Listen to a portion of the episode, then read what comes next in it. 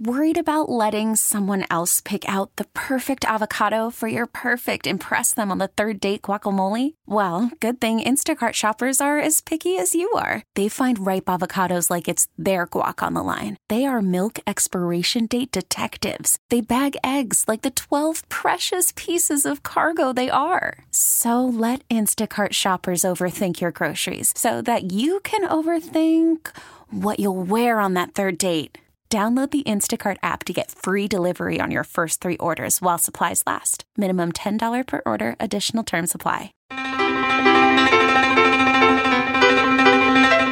Good morning and welcome to the morning briefing for Wednesday, December 20th, 2017. I'm your host, Eric Dane. Jake Hughes is your producer, and coming up on today's show, we'll talk to the American Legion's legislative director, Matt Shuman. We're going to speak to Matt about the issues that continue to surround choice funding, or the lack thereof.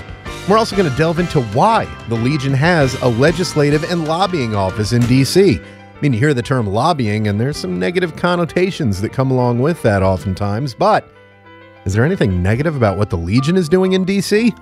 Well, we're going to ask Matt about that in just a little bit.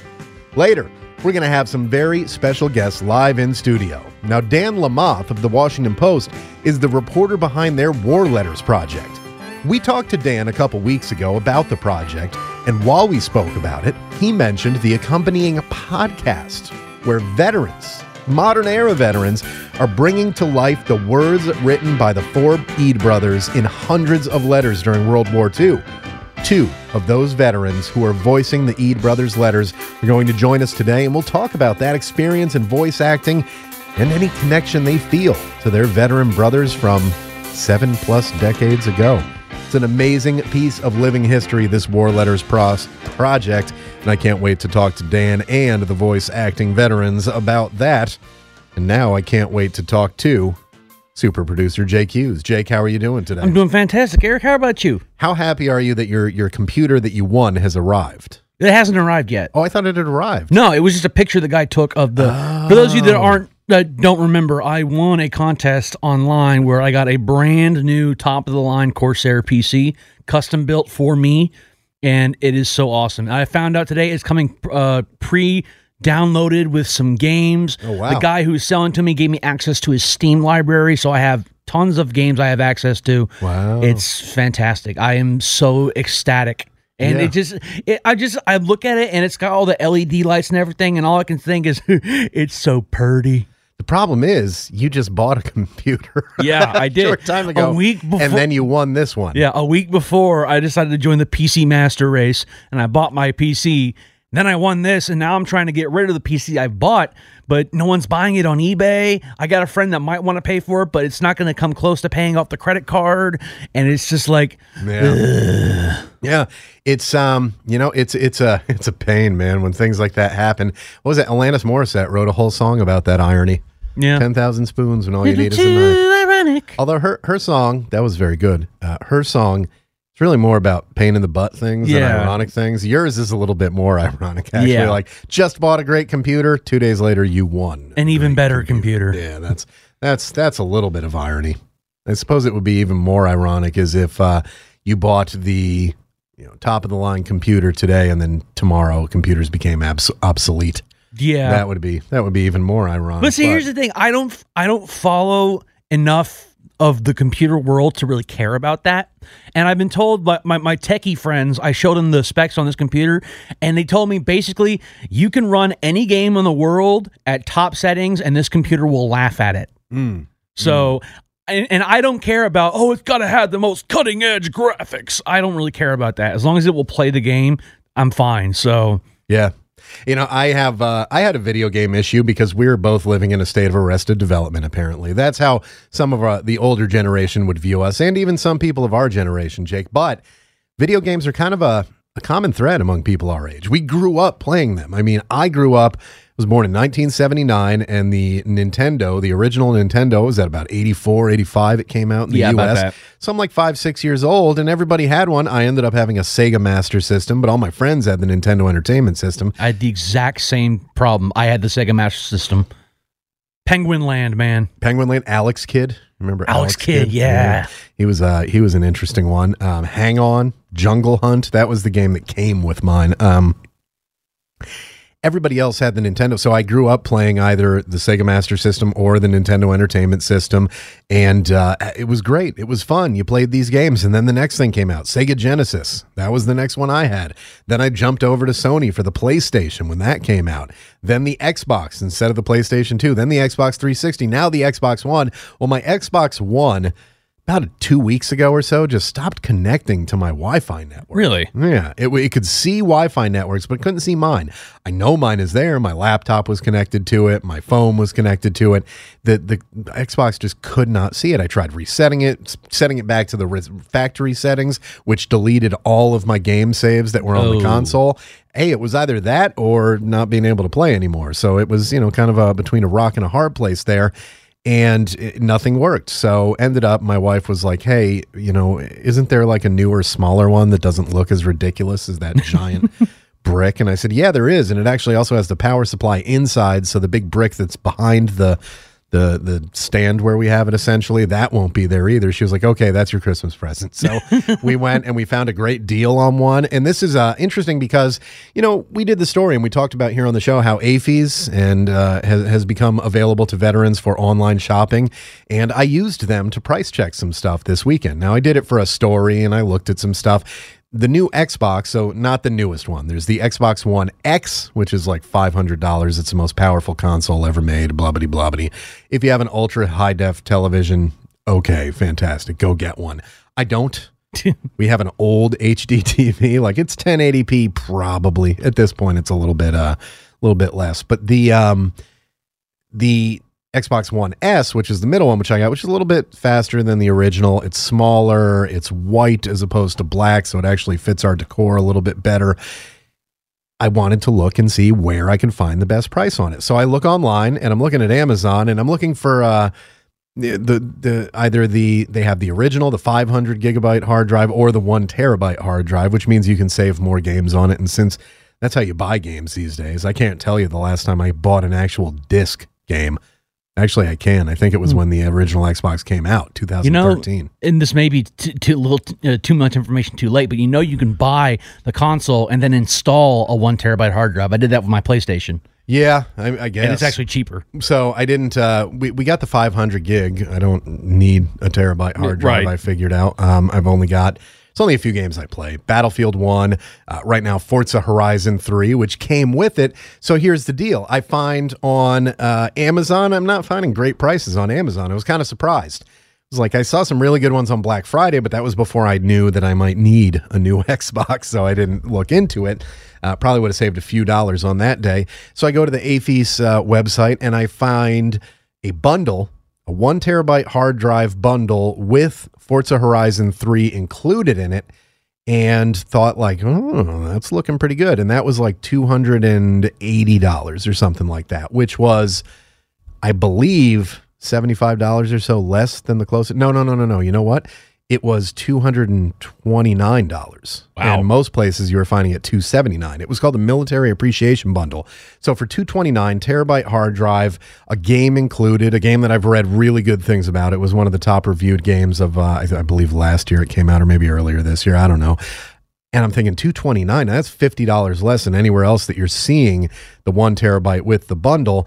And I was just about to, to pull the trigger on that one when I found a 500 gig Xbox One S. Uh, it was at Target actually. 179.99 with the same game included and an expansion pack that's like $30. Wow, that is insanely cheap. Yeah, 180 bucks. So we got 180 bucks. We got the Xbox One S and uh, Forza Horizon 3, which is if you're I'm not into like racing games where you're racing around in a circle. This is almost a throwback to the old school racing games like like uh Like Ridge Racer, the old, uh, co- the, Yeah. the arcade games. like Ridge Racer or uh, what was the uh, it was the car version of Hang On that was on like the the the Nintendo and the Master System. You were in like a uh, toplet like a convertible. You were driving. I along don't the remember the name, but I know what you're talking. You know what I'm talking about? That game. But here's the thing: this Forza Horizon 3 game, it's open world, so you get to drive around in, in this one, Australia, and there's races that you can take part in or not. You can just drive around this beautiful landscape. And the reason that I really we not only was it cheap, but it came with that thirty dollar expansion pack, twenty dollar expansion pack, whatever it is. It's a Hot Wheels expansion. So once you get that, you can go to a certain place on the map and be transported to essentially Hot Wheels world, where you're driving either Hot Wheel cars or like Lamborghinis. And I have a Range Rover, Land Rover, and I, I have a bunch of other cool stuff. I actually have the uh, a car painted like the General Lee from Dukes of Hazzard because, of course, when you get that old Challenger, it's gonna you're gonna paint it like the General Lee. That's the way things go. Um, you can drive them along like Hot Wheels tracks, and you can actually build your own track to race along at certain That's points. cool. It is it is a very cool game. But I'll tell you, man, if the the one terabyte hard drive had been the the difference maker, the uh, AAFES website had everybody beat. Really, their military appreciation bundle, two hundred and twenty nine for the one terabyte hard drive. The one I got was was what fifty dollars less than that or whatever, but it's the five hundred gig hard drive. Um, and it did come with the expansion pack, so it kind of evens out, I would say, overall. But anywhere else that I looked for that one terabyte hard drive, you could get just the system for 279 some people had a bundle for 279 of not as good games like games that I- didn't want basically in a bundle. So it was uh, it was interesting to see that AAFES in this case, if you're looking for a one terabyte Xbox One, uh, the Xbox One S in particular, it's the it's the mid range version. That's where you're going to want to go. You're not going to find a better deal than the military appreciation bundle. And that was the only one though that they had that was like 230 or whatever. There was a 279 I think that was on there. I'd have to double check it. I, and I want to make sure, you know what? I want to make sure that I'm not giving the right the wrong price on there. So, let's see. And it's as simple as going to your uh it's as simple as going to your computer and typing in something like AAFES military appreciation bundle. Oh, bundle Xbox One S. Let's see if it comes up. Uh, Shop My Exchange. Here we go. Oh, Battlefield One Military Appreciation Bundle. Uh, yeah, this is the one terabyte, but it's a 279, and it's also well, it's a black one. I didn't know they made the Xbox One S in black. Here's the Forza one terabyte. Okay, it looks like I was wrong. 279. I thought I saw it for 229. Maybe it was this weekend, but still 279 is a really good deal and that makes me even happier that we went for the the 500 gig with the the Forza Horizon and the Hot Wheels expansion on it, but it goes to show you though that man they're they're doing pretty good over there as far as competing with the big Oh, yeah. boys, the big box stores and not only that, you got to remember that 279, that's tax free. It's not 279 plus. I mean, if, if you're talking 10% sales tax, you are looking at that $27. So that pop- Something like that. Yeah, that pops it up to $307 right there. That's before shipping. Now you can get free shipping from some places. You know what we did? We did a store pickup at Target. That's what we That's the smart doing. way to do it. Yeah, we, it was it. They, there were four of them left, and they were apparently selling very well. They'd just gotten them in this bundle because people were like, "Whoa, this is a crazy deal, under two hundred dollars." Uh, so yeah, we called, reserved it, essentially paid for it there, and then all we had to do was show up and show them the phone where we bought it and pick it up. And it's Target, so my wife likes walking around that store because it's designed. I've seen so many memes that Target is designed to just keep women in there forever, essentially.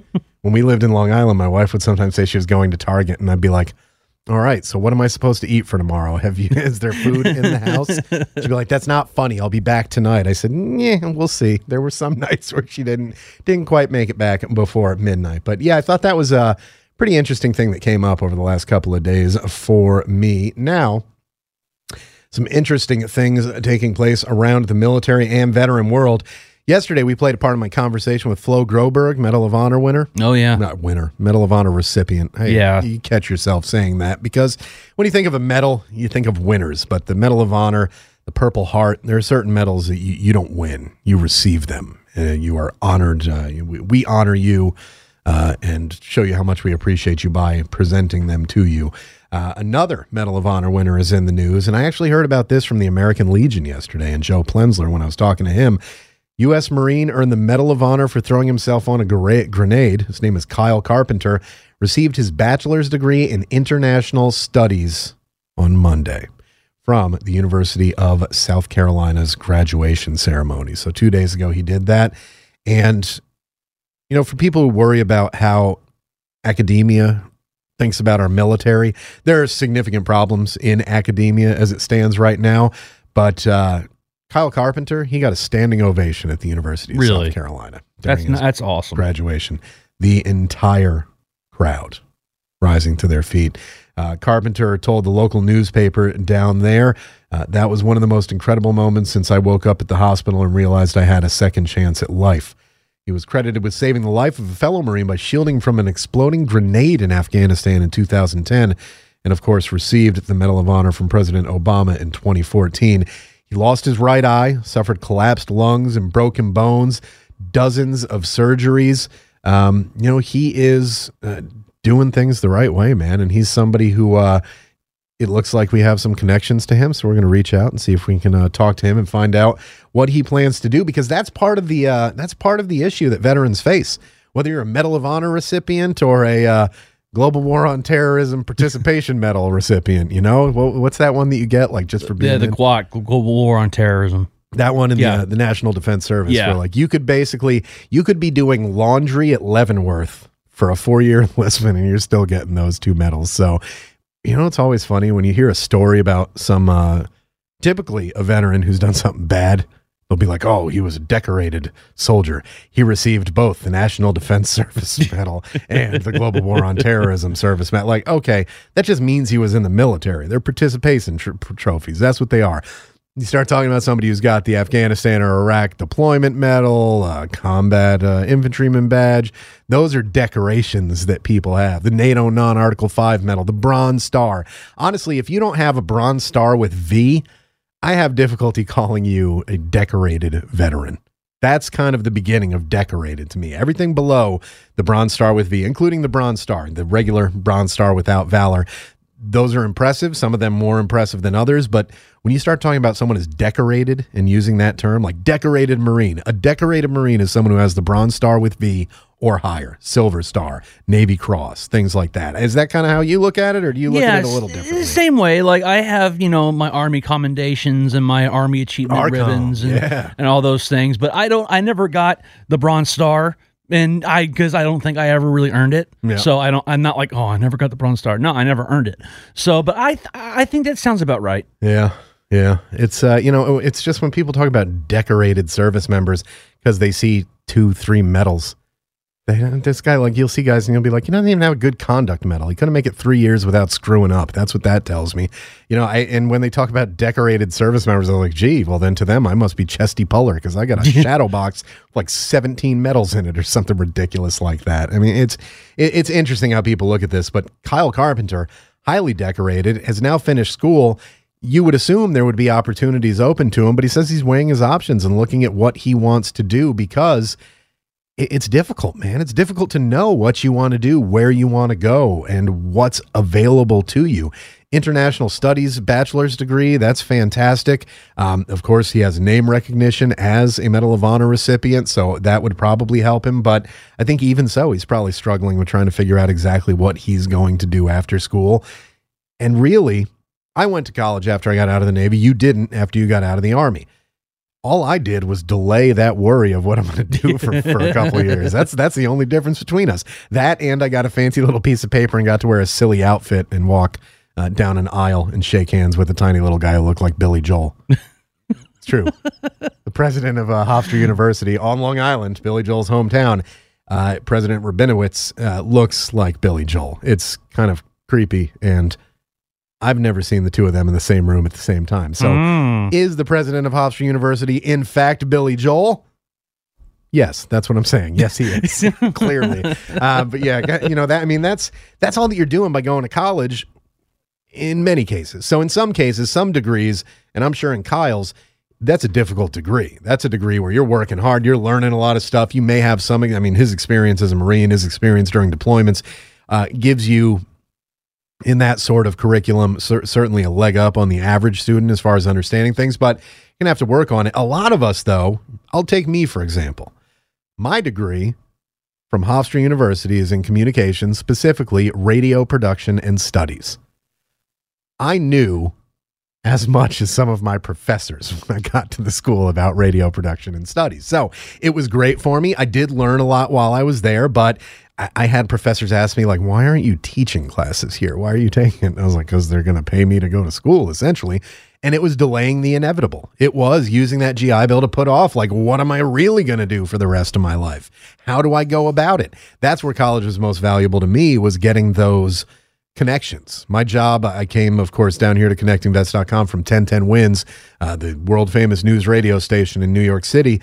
I got the job there from being at Hofstra and going on essentially a tour of 1010 Wins with uh, Hofstra Radio Hall of Famer Lee Harris, the morning anchor up there.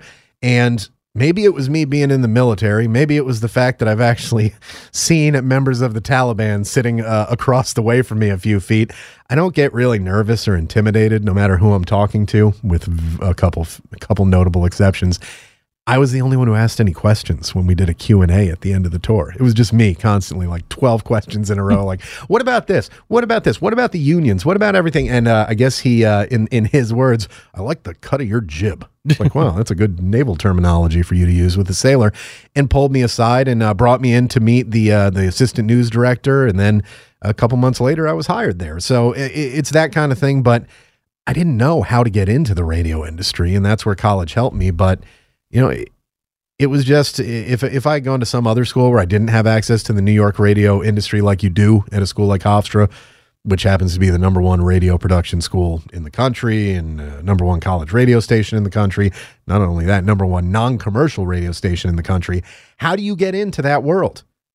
We, I mean, we, we kind of lucked out, honestly. Like this is a this is right down our alley. When you and I applied for this job down here at Connecting Vets, it's like tailor made for people like Yeah. us. You know, there aren't many jobs like that out there.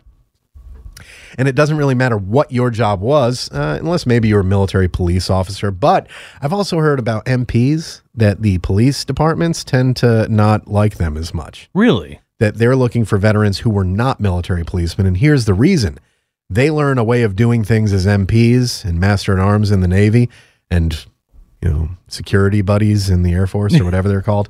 Um, they learn a way of doing things in the military that's just different than in the civilian world. And it's ingrained to them by the time they get out. So, uh, you know, it's kind of like they have to break them down and rid them of what they consider bad habits to give them their new habits. And Right. it's just e- so you know there there's a lot of difficulty for veterans out there, and and that's what I'd like to talk to somebody like Kyle Carpenter about. I talked briefly with Flo Groberg about it the other night, another Medal of Honor recipient who just finished his masters. And you know, one of the things that I thought, why the heck is he going for his masters? He's a Medal of Honor recipient.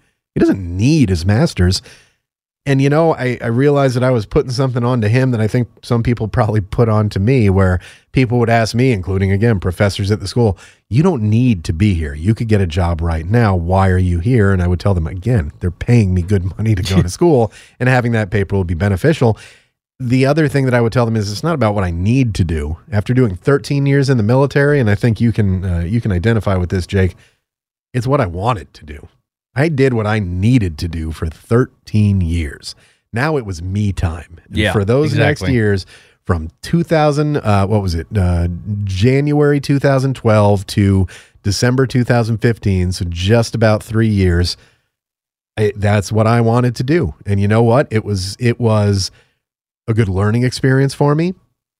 It was a science experiment, getting to be around uh, some of these millennials that they talk about so much and see what they're all about. Like the one who uh, informed me that Marines were being waterboarded at boot camp. Ah, Yes. sage wisdom there. Yeah, so pretty much as soon as they arrive, pull them off the bus at Parris Island and waterboard them. That that's what she apparently had been told was happening uh, without the Parris Island thing. Because I, I think I asked her where Marine Corps boot camp was, and she said I think it's in Kansas or something like that. I was like, Yeah, Fort Riley. There we go." Yeah, no, it's not at. You're, you may be thinking of Leavenworth, um, and I don't think they're waterboarding people even there.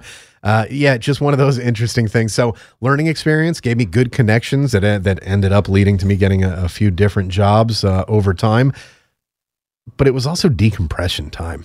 It was three years where most days I was in class for like an hour and a half, three hours if I had two classes that day. My busiest days, I think I would be there for like four hours. So you want to talk about a part time job where you're getting full time pay. E5 with dependents, BAH, it ain't a bad deal, man. And college is that. It's good decompression time. It's a good learning experience. It can be excellent professional training, particularly if you're going for something new. But at the end, I was still like, I had a, I had a job by the time I graduated, but I knew that wasn't the end game for me. I knew there was still more to come, and I had to start planning out that future, which ended up including this move down here. I think that's the same for everybody. I think it's the same for a Medal of Honor winner. And I think it's the same for someone like you who decided not to go the college route. You just had to make that decision a little bit faster when Yep. you got out of the military and figure things out a little bit quicker. So, you know, again, it doesn't matter what medals they've hung around your neck in the case of the Medal of Honor or pinned on your chest in the case of the uh, National Defense Service or whatever you want to talk about. It doesn't matter. We're all going through the same stuff.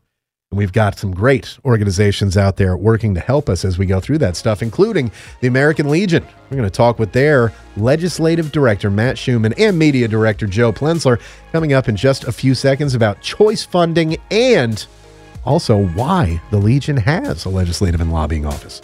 Back after this morning briefing. helping military veterans stay connected. We make it easy. We're CBS Radio's ConnectingVets.com, connecting vets every day. Online and all over social media Facebook, YouTube, Instagram, and Twitter at Connecting Vets.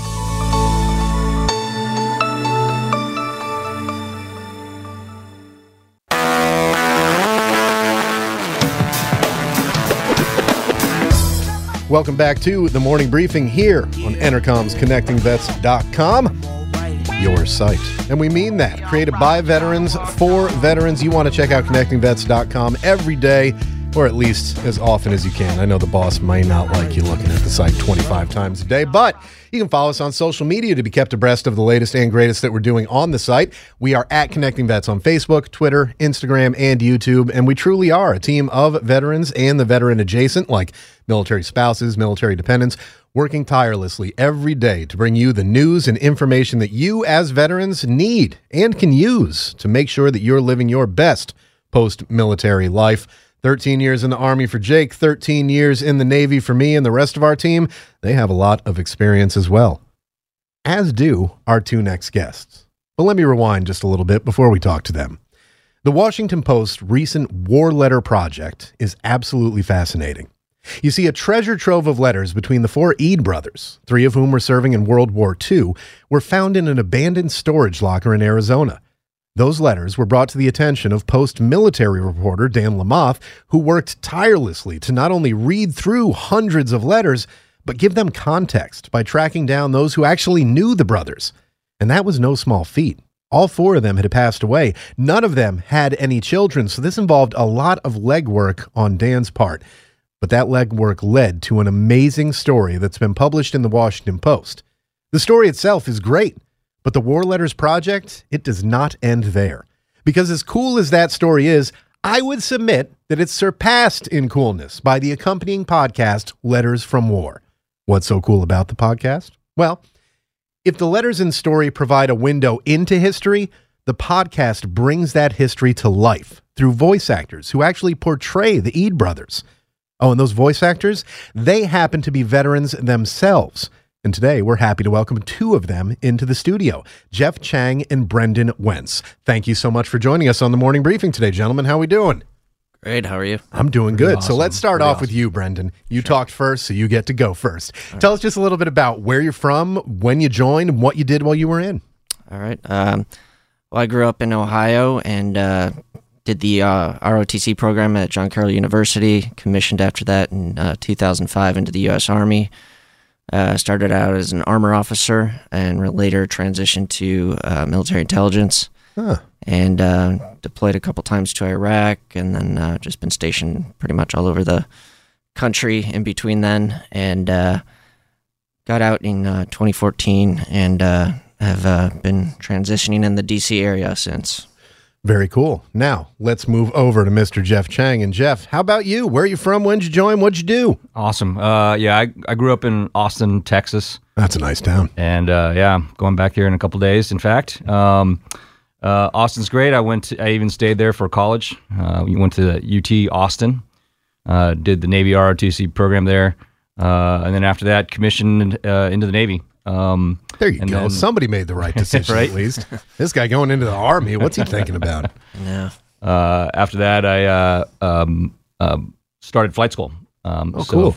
Flew uh, helos primarily in the Navy, uh, and then did uh, some fixed wing time as well. Uh, so I flew uh, Seahawks, flew um, um, Hueys, flew Metroliners, and also flew C-130s. Wow. So a variety of aircraft. I didn't even know it worked that way. I keep learning things about the military that I served in for 13 years. There are helicopter pilots who then go on to be fixed wing pilots. You could start off flying Hueys and end up flying C 130s by the time you're done. There's, there's a few of us. Wow. Uh, yeah, it's not it's not common, but It's uh, that that makes you kind of unique there. Also unique that you've been uh, involved with this podcast, and we're going to talk about that in just a few minutes. But first, let's talk about the transition period for you, Jeff. When you leave the Navy, I know that's that's a big change. Navy life is its own unique animal. What do you remember about transitioning from your time into the Navy, becoming going from Jeff the pilot in the Navy to Jeff the civilian, not quite Yeah. knowing what he was going to do? Uh, I got to tell you, my uh, my transition uh, was tough. Uh, in, a, in, a, in a really simple nutshell, uh, I'll say this though: the first year of of being out of the Navy was was kind of set because I had I'd, I'd um, gone to grad school. Right. So at that point, I wasn't looking for like a job or anything. Uh, and um, the grad school was right here in Washington D.C. at Johns Hopkins SAIS. Um, and then uh, after grad school, that's when the job search began, and it was it was challenging, and I had to rely on some other sources, you know, b- uh, borrow money, uh, and um, in fact, even had to sort of activate myself in the reserve and go on active orders Right. um, just back in uniform again. Here I am back in uniform. This is this is why I left the Navy.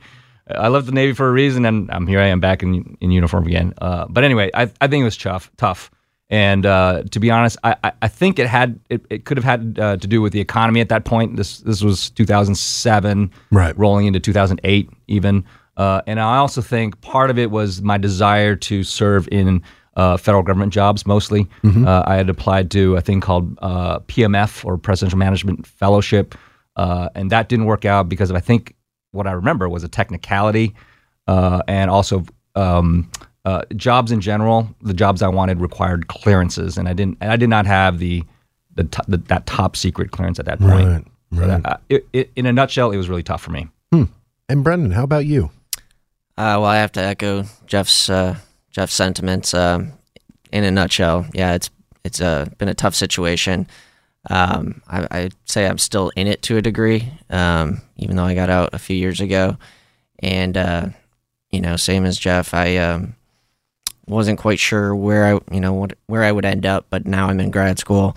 Um, and that's partially due to just the interest in the program, um, also at Johns Hopkins, but also um, just sort of help, trying to help me uh, narrow down my focus as to what I would really want to end up doing. Um, so I bounced around between uh, a nonprofit, uh, a little stint on Capitol Hill, and um, you know just applying to different schools. So Right. You know, for the enlisted simpletons like me, I think we look at our officers and we think those guys are going to be all set when they get out. They're going to have 20 jobs lined up. They've got all this money they're saving because they're getting paid two, three times as much as I am, even though I've been in longer than they have. It's not always the case, though, right? I mean, yeah, there are many benefits that come with being a military officer. Mm-hmm. Uh, as you mentioned, ROTC programs, both of you went through. Did mm-hmm. those help pay for school while you were in the ROTC programs for you? Yeah. yeah, they So did. They you, did. You've got that going for you. Mm-hmm. But then you guys go through the same thing. We've talked to, to three star, four star generals and admirals on this program who their transition wasn't as smooth as they maybe thought it was going to be. For them, I think it's a different set of difficulties, like not having a personal driver to bring them around anymore and that kind of thing. But, you know, for all of us, there are different things that whichever side you're serving on, whether you're wearing shoulder boards or chevrons, you know, there there are difficulties that we face when we get out. And I think one of the things that we don't think about, and we actually ironically kind of talked about this earlier on the show when Jake and I were talking. I got out, went to school. Jake got out and didn't. When I went to school, I viewed that um, certainly somewhat as like a professional development thing and learning about the job, but this is kind of the job that I did in the Navy to an extent. So uh, I, the school was pretty easy for me. It was really more of a, a time for me to go to school and kind of decompress and take it easy. Only have to work three or four hours a day as I went into classes that I already knew all the answers to. As officers, having already gone through college, you don't really get that. I mean, yeah, grad school is a possibility, and and I, I the GI Bill does any of that stuff cover like the the grad school for you? yeah, I'm actually using the the GI Bill to cover tuition now. So Right. But that's one of those setbacks that you guys don't have that, that we get to use is that kind of decompression time. Yeah, three or four years in college, figure out what I want to do while I'm there.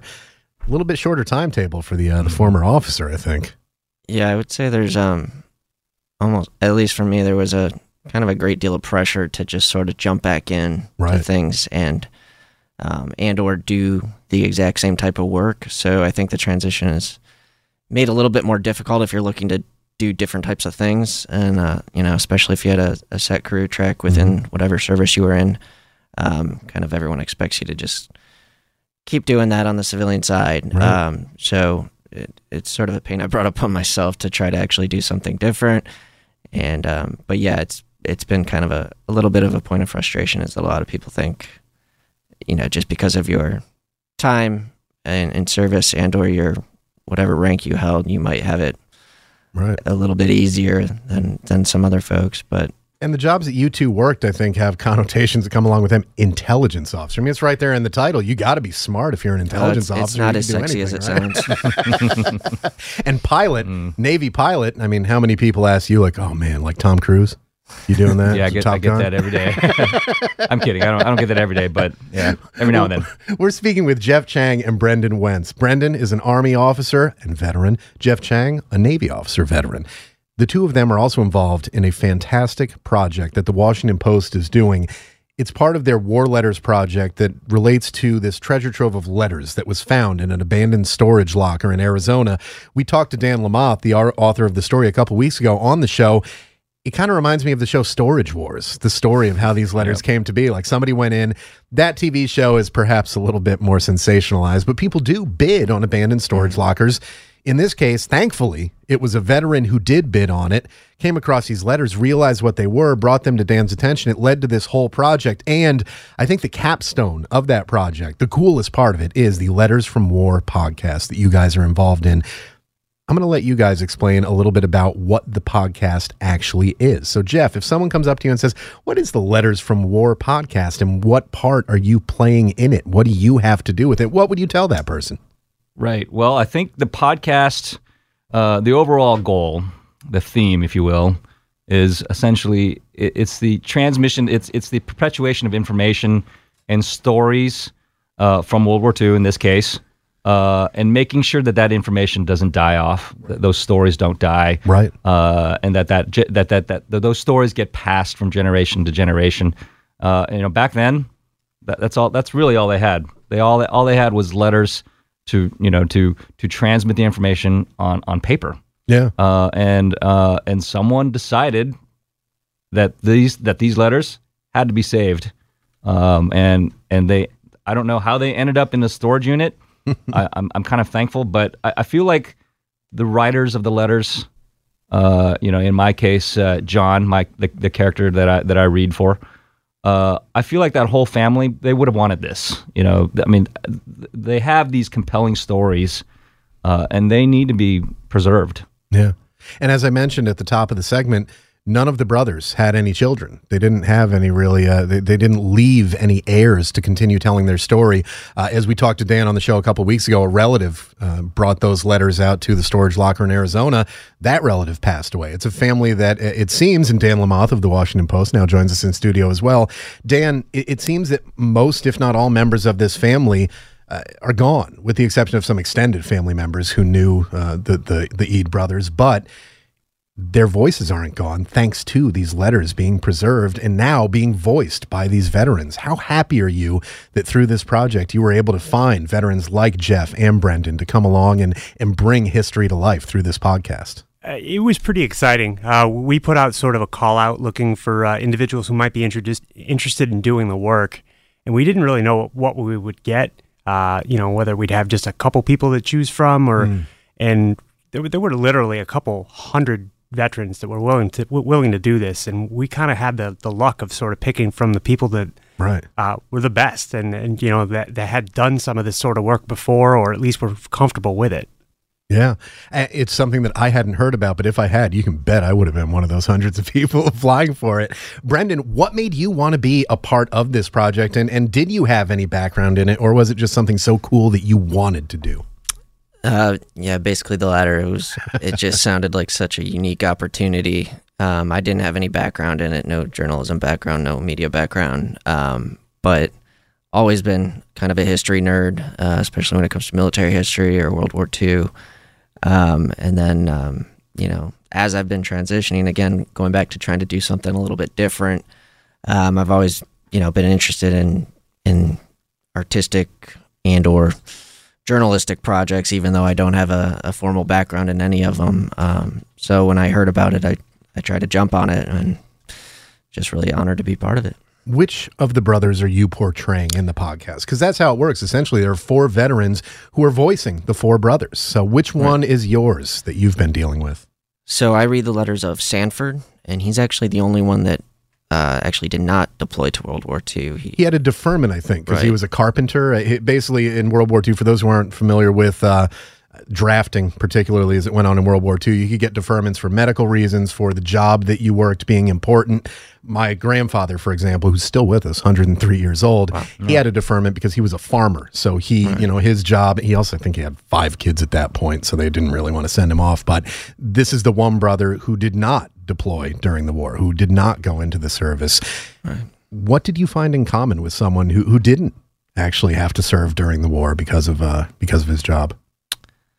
well, I think it's goes back to one of those, you know, situations where if if you if you're not serving, you might know someone who's serving, um, but even if you don't, it's uh, I guess what I found in common is just that that need to communicate and to sort of understand what people are going through. Um, but having been someone that did deploy, I guess I, I can't exactly identify with Sanford, um, but it's just Right. he's an interesting character nonetheless. Yeah. Do you think it gave you any insight into the people that you, I'm sure, knew who probably we've all seen the meme like this is what I think I do, this is what my friends think I do, this is what my mom thinks I do. Love that. Those one. friends who probably assumed that you were out there Ramboing it up with an M60, holding the belt in your left hand, pulling the trigger with the right. Did it give you any insight maybe into what some of your friends and family members who don't understand the military might have have been wondering about what you were doing when you were over there? Yeah, absolutely. I mean, I got a, uh, um, I don't know how to put it. Just a, I, I get a lot from family and friends. It's just that, that going back to those assumptions, you assume everyone is just crawling through the mud and shooting things, and that's you know everything they see in the movies. Um, but Sanford didn't really.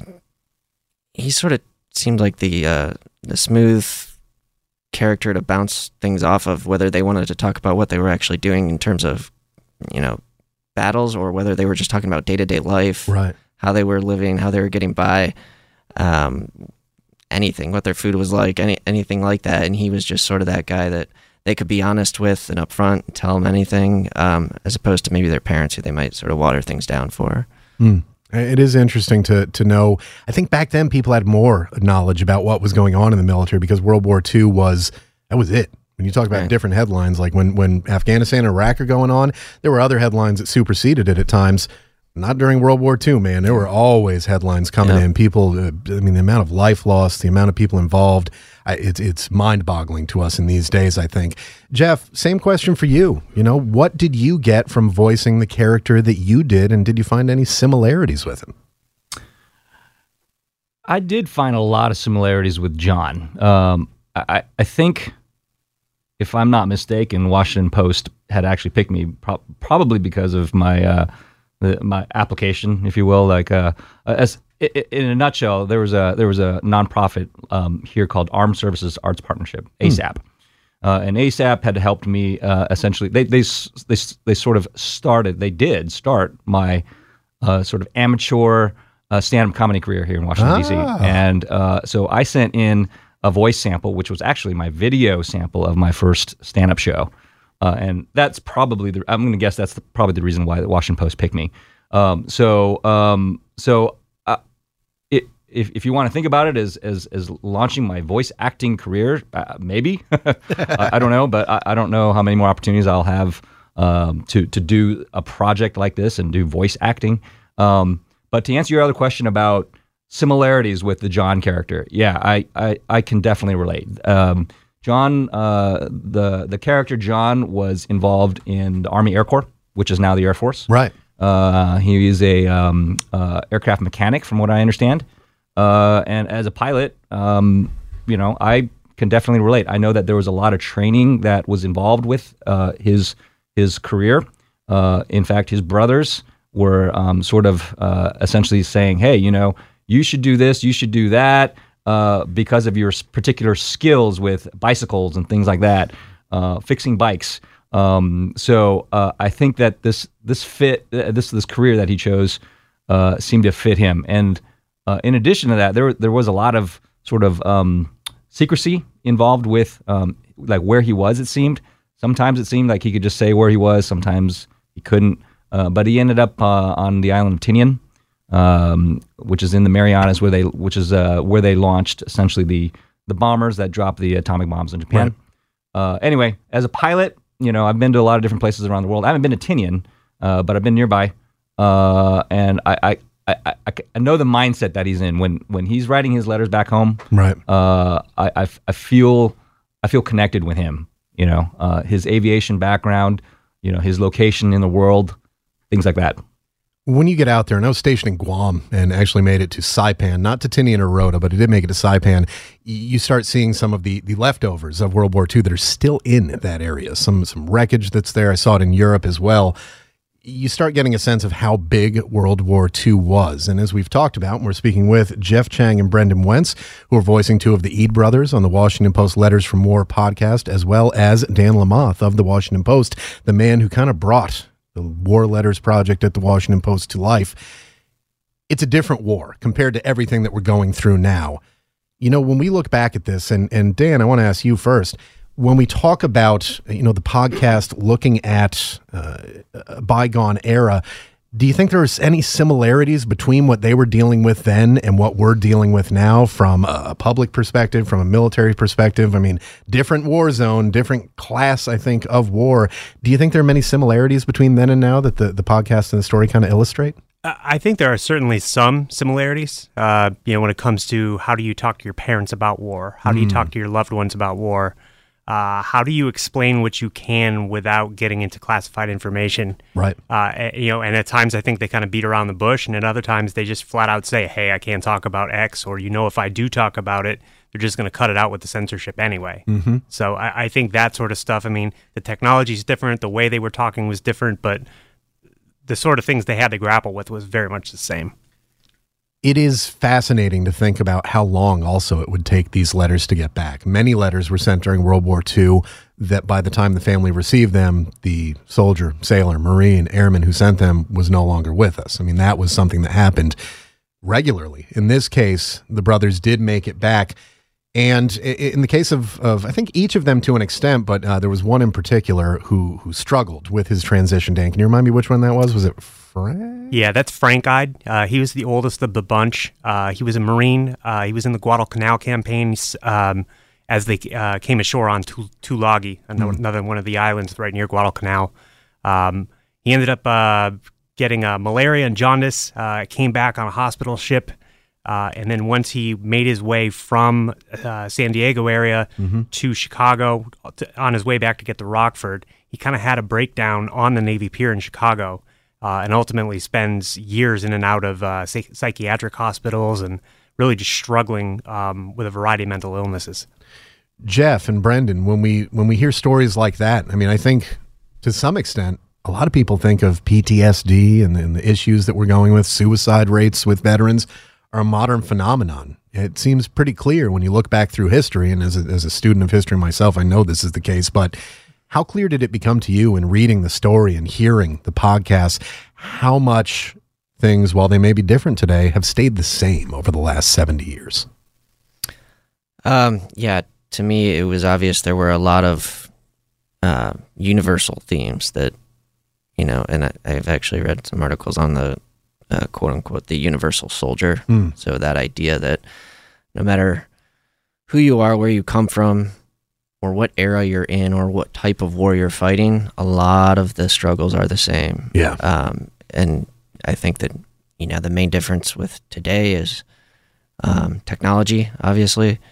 Um, so that definitely changes how we interact with people when we're overseas, and, and the speed of information, and that can definitely have an impact on uh, how people process and handle things. But to me, um, again, seeing sort of what Frank was going through upon you know when he got back, is it it affects people different ways. It can happen to to anyone. He was a pretty you know strong, tough guy. I think is what we sort of learned uh, prior to leaving, and obviously he still was. But um, you just see with with the interaction of the brothers how one person it can it can set them off the rails, and another person can sort of readjust and, and get their life back in track. People can see that so clearly through this podcast, through the amazing voice work that the four veterans voicing the Ide brothers have done, including Brendan Wentz and Jeff Chang, who we've been speaking to here on the morning briefing. Now, Dan, two questions as we finish up with a little bit less than a minute left. First is, how happy are you with how this podcast has come out with uh, these four veterans voicing them? And second, where can people go to actually hear the podcast? Uh, I- have been super excited. Um, you know, we, I've never been a part of a uh, sort of a multimedia project that is this large. Uh, I've appeared on podcasts, but I've never sort of narrated one, and especially one that's multiple episodes. Um, it was um, really exciting to see the way that they were able to bring the letters to life, uh, and then when you layer in, you know, the sound effects and you know the you know news clips of the day and things of that sort. I mean, I just listening through it. I mean, there are times where I'm like, wow, I can't believe wow. that you know, you know, you hear your own voice and then you hear the rest of it. It's really cool. And where can people go to find the podcast, Dan? Uh, WashingtonPost.com slash letters from war. You want to go there, you want to check this out. Morning Briefing, thanks for joining us. See you tomorrow. T Mobile has invested billions to light up America's largest 5G network from big cities to small towns, including right here in yours. And great coverage is just the beginning. Right now, families and small businesses can save up to 20% versus AT&T and Verizon when they switch. Visit your local T-Mobile store today.